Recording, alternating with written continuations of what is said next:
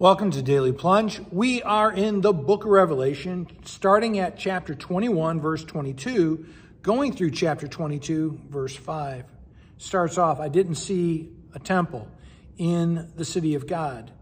Why not? Well, the purpose of a temple is to facilitate your connection with God. That won't be necessary if God is right there and everywhere, right? There will be this direct connection between the Lord God Almighty and the Lamb. They are the presence there. And so the city doesn't need any other light because the glory of God gives it light, because the Lamb of God is its lamp. Again, the, the, the think about what is a life that doesn't reference God. It's a life that is dead, a light that is filled with darkness. And here is the exact opposite. Um, you have uh, uh, this, this life, this city, where God is at the center. Every day is sunny. It's, the future's so bright, you're going to have to wear shades, right? And, and then it goes on, the nations will walk by its light, and the kings of the earth will bring their splendor. In that, and, and so that the nations and the rulers of the world no longer will be guided by their own greed and power and ambition, but instead they're going to be guided by the light of God. They're going to exist for God's purposes. And they're going to be giving their splendor instead of to themselves and glorifying themselves, they're going to be glorifying God.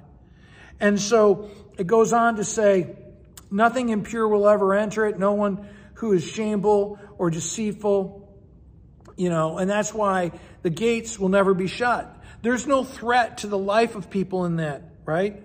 You don't have to lock your doors. There's, it's security. And why is there security? Because there's the love of God, the power and grace of God happening. And I think part of the question of this is, do you give your honor and glory to God? Because that's your ultimate destiny. He goes on in verse 22, the angel showed me the river of the water of life that's flowing out from the throne of God and from the throne of the Lamb. This is a reference from uh, Ezekiel, right? um, chapter 47. And I want you to go back to think about John chapter 4, verse 14, where Jesus says that all those who come to him, that he would give them the water of life that would well up to be eternal life. He, and he, um, he goes on to say that, um, that the, the river on each side is a tree of life that would yield um, fruit for every month. It, there's never a season when God's grace wouldn't be happening. There's never a season where God's healing is not available. And that's true for us now, right? Going on, verse 3 No longer will there be any curse. Now, I want you to hear this. Remember, there is that messianic prophecy in the Old Testament Cursed is anyone who dies on the tree. Jesus Christ has paid that curse for you and me. No longer will, be a, will you and I be accused by sin, but that curse is gone. The curse of the law is gone. All there is is the grace and love of God because sin is, is extinguished.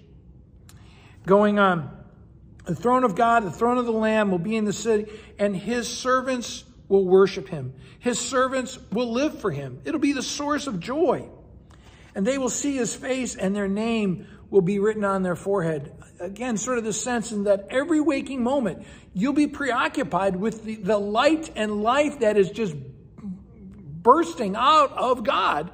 You're going to be so excited to be there because it's just going to be fantastic. Verse 5 No more night. They're not going to need a light or a light of the sun because God will give them light.